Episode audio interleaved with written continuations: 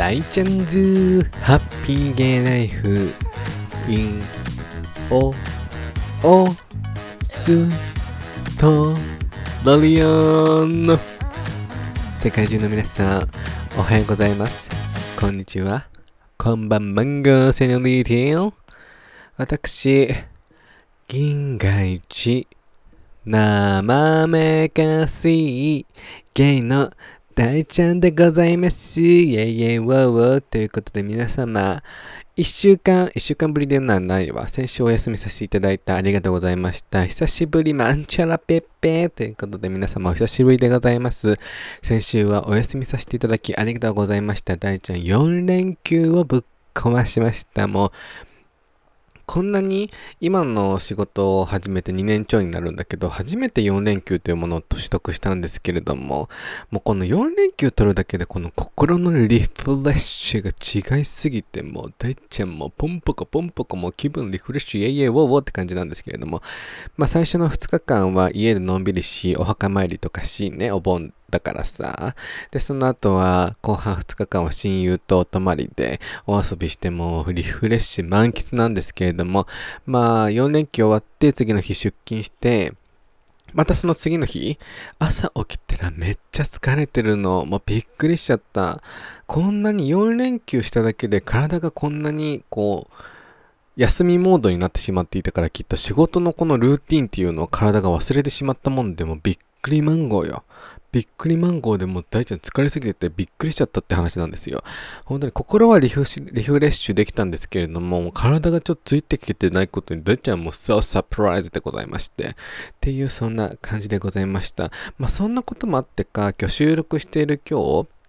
早番だったんですけれども、大体早番の時って8時出勤なので、こう8、遅くとも6時半、6時45分とかに起きて、7時半、7時40分にはこう出なきゃいけないんですけれども、今日ね、あ、なんかアラーム鳴ってるな、鳴ってるなと思って、携帯のアラームがさ、で、で、私、朝早く起きて勉強しようっていうのを今試みていて、頑張って5時にアラームをつけてるんですけれど、まあ、まあ難しいわけですよ。体が慣れるまではね。で、あ、鳴ってるな、あれもうそんな時間かなと思ってパッて起きたら、いつもよりちょっと部屋が明るいぞと思って。私基本、カーテンを半分閉める派なんですよ。真っ暗にしちゃうと起きるのが億劫になっちゃうタイプだから、半分開けて太陽の光が入るように大ちゃんしていって朝起きるときは、あれ？なんかいつもよりも、なぜだか明るいぴょーんと思って、ちょっと嫌な予感がすると思って、携帯をパアラームが鳴ってるパッて見たら、アラームではなく、とある番号からの calling, calling でございまして、もう冷や汗、時間パッて見たら、8時出勤のところが、もう携帯を見た時には8時12分でございました。もうこの世が終わったと思いました、大ちゃんは。イェイイェイウォーウォーって感じで、まあ電話に出ると、店長でございまして、私の今の店長すごくいい人で、一緒に飲み行ったりとかするんですけれども、大輔さん、起きましたか？おはようございますって言われて、申し訳ございませんって言って、今すぐ行きますって言ってもう30、もう20分、10分ぐらいでブワーって準備して、もう髪セットして、やっぱ接客なので見た目は大事にいかないといけないので、顔洗ってスキンケアして顔、髪セットして、もうメイクアップは眉毛だけ描いて、もう原付ブーン飛ばしていって、申し訳ございませんでしたってことで、大ちゃん初めて4連休取ったのも初めてだったんですけれども、大ちゃんの今の仕事先で勤めて初めて寝坊というのをいたしました。もう、本当に私、その変なところ正義、正義感じゃないや、責任感強いので、こういうの引きずるタイプなんですよ。だってそれによって周りに迷惑をかけているっていうこの事実。まあ今日の朝の作業が、こう8時出勤だけど、うちのお店ってオープンが10時なので、まあ、お客様には迷惑かかっていないし、このオープン中のこの迷惑っていうのかかってないけれども、でもそれにしても8時以降から8時から10時まで振られてる私の仕事が滞ってしまって思うとなんかもう、ああ、もう終わった、迷惑かけた、なんでこった、パンナこったって感じで引きずっていたんでございますけども、全然大丈夫ですよ、大丈夫ですよって周りの皆さんはね、言っていただいて、シェフさんには珍しいねって言われて、多分ね、この4連休をとって、体が疲れちまってるもんで、それでもってきっと私、すやすやすやすや寝こいたの、今日。もう、 oh my god って思って、今すごく悩んでるの。朝勉強するか、夜ちょっと遅くまで勉強するか。私、意外と夜目が冴えてるタイプなので、お風呂上がりとか、まあ日によるけど疲れてる頻度とかね。まあでも朝勉強することもすごく効率いいと思って私は。オーストラリアに住んでいる時に PTE、 English のテストを受けるときは、朝起きてやってたんだけど、でも私その時の仕事が今の仕事よりも早く起きなくて済むあれだったので、6時とかに起きて1時間勉強して支度してって言われたんだけど、今の仕事場だと8時に出勤だから、ってなると、ほんと5時に起きて1時間勉強して、まあ5時半、5時半でもいいのかな？で、1時間は朝勉強していく。で、夜1時間勉強するっていう、この仕事の時はルーティンにしたくて、まあ、遅番の時は12時半出勤なので、朝、まあ、普通に8時とか9時に起きて1時間勉強していけばいいんですけれども、まあ、せめて2時間かな、遅番の時はっていうルーティンを作りたいんですけれども、だからその昨日ね、寝坊した今日の昨日、勉強しなきゃと思って、昨日遅番だったんですけど、朝起きるのが遅くてですね。で、勉強せずに行ってしまったので、いや、これは勉強しないとあかんわと思って、夜、1時間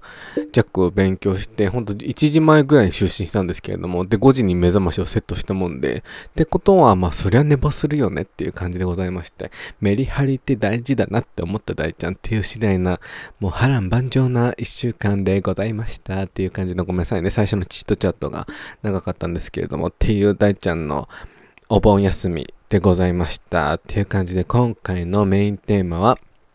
前回に引き続き、前回は Love Simon の話をつい話したんですけど、Love Simon Associate to the Outing なんですけれども、今回は先週、先々週お話しした Love Victor の方を話したいと思います。そっちはあの、スピンオフ、Love Simon のスピンオフの話になるんですけれども、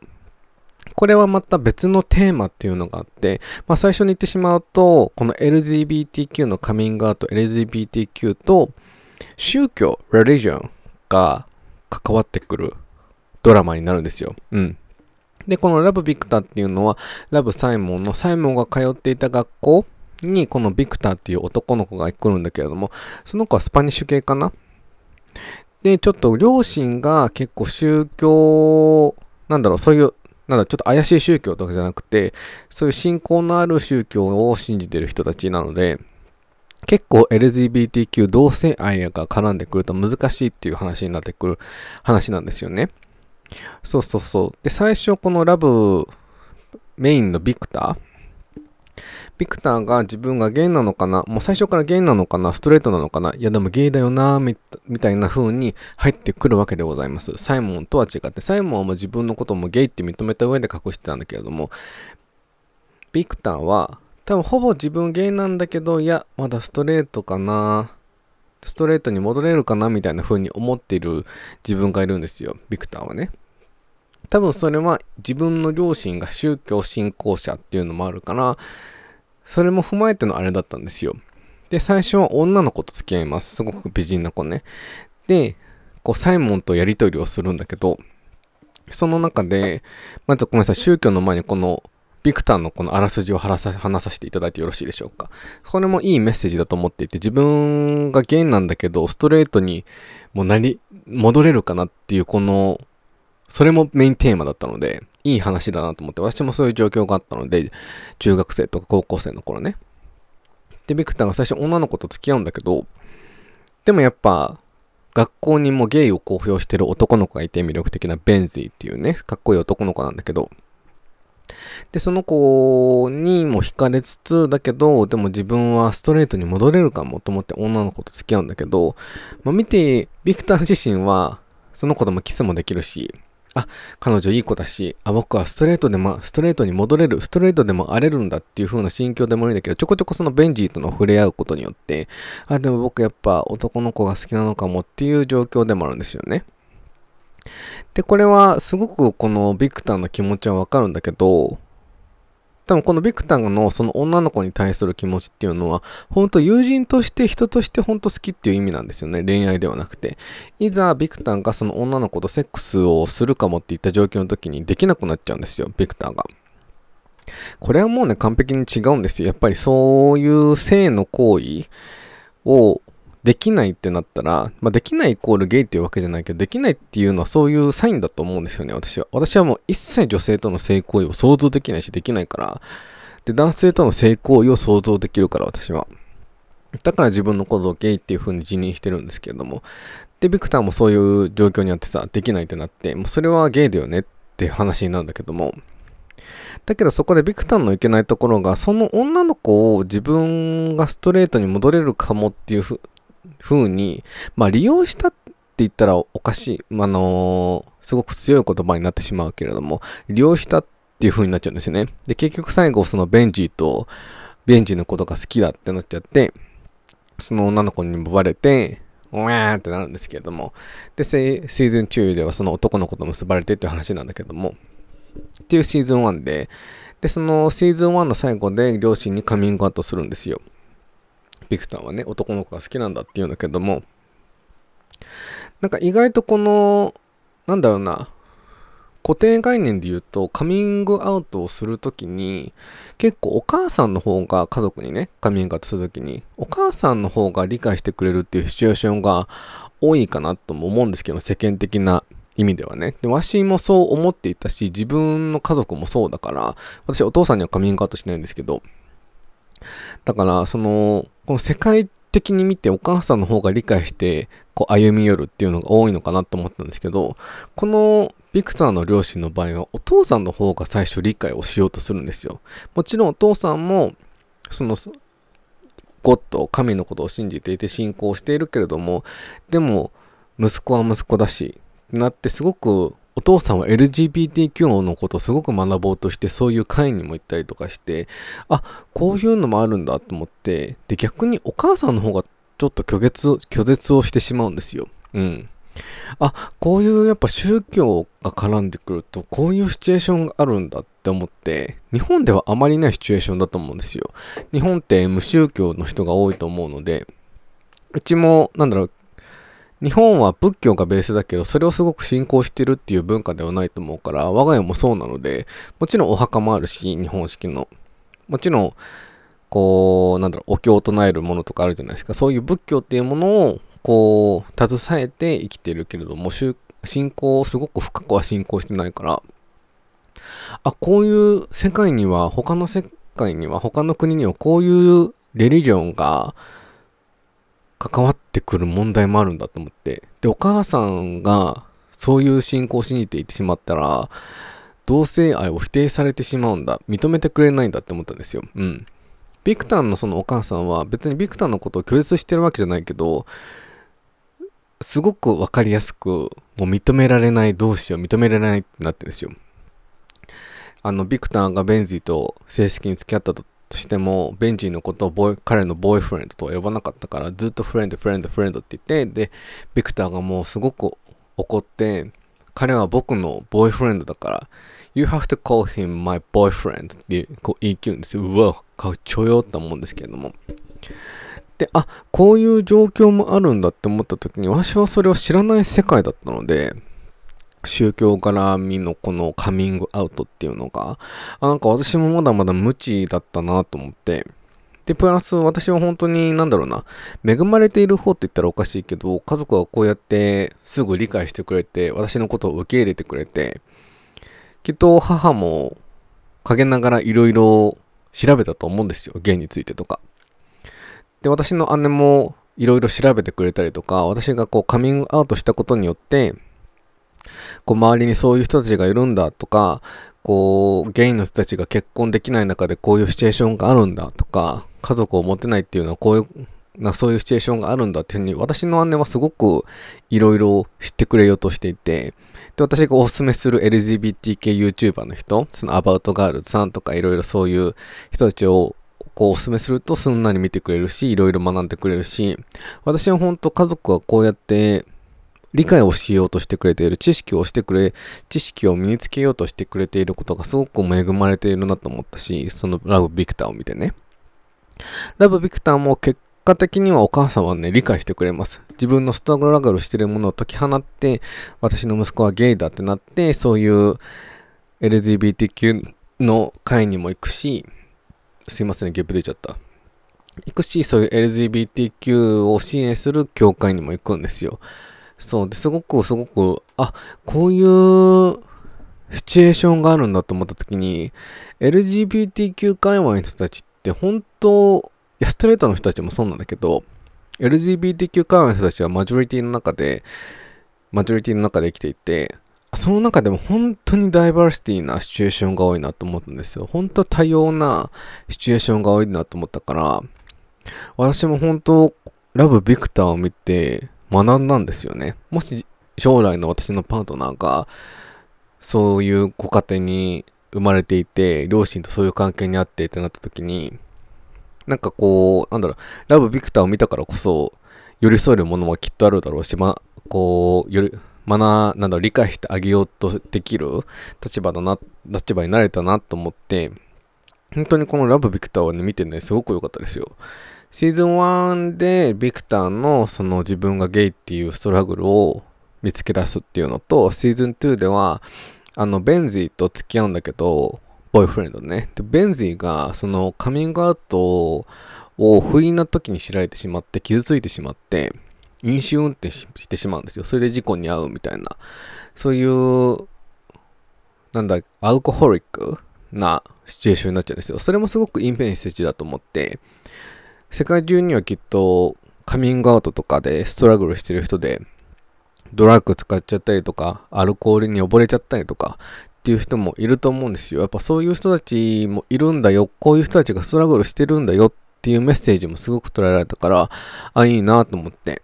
まあ、シーズン3もね、シーズン1と2が良すぎたので、シーズン3は本当いろいろもういろんなシチュエーションがぐちゃぐちゃすぎて、もうベンジーとビクターが別れたりくっついたり、ビクターがいろんな人とちょっちょくペラペラしたり、まあ、結論滅ばれるんだけど、ベンジーとあのビクターはね。なんで本当ディズニープラスフルを登録してる方はぜひ、ラブサイモンを見た後に見た方がいいかも、ラブビクターは。うん。サイモンもちょっとだけ出るシーンがあって、サイモンの彼氏と、がニューヨークに住んでて、サイモンが。で、そこにビクターが訪ねるシーンがあるんだけど、自分がストラグルしてる時にね。で、その中でお友達、LGBTQ 系の友達と、そういう2丁目みたいな、オックスフォードストリートみたいな、オーストラリアでいうね、シドニーでいうところに行って、あ、こういう世界があるんだって学んで、ビクターは自分に正直になれるんですよね。うん。だから本当にこのラブ・ビクターは、いろんなメッセージ、サイモン、ラブ・サイモンもいろんなメッセージが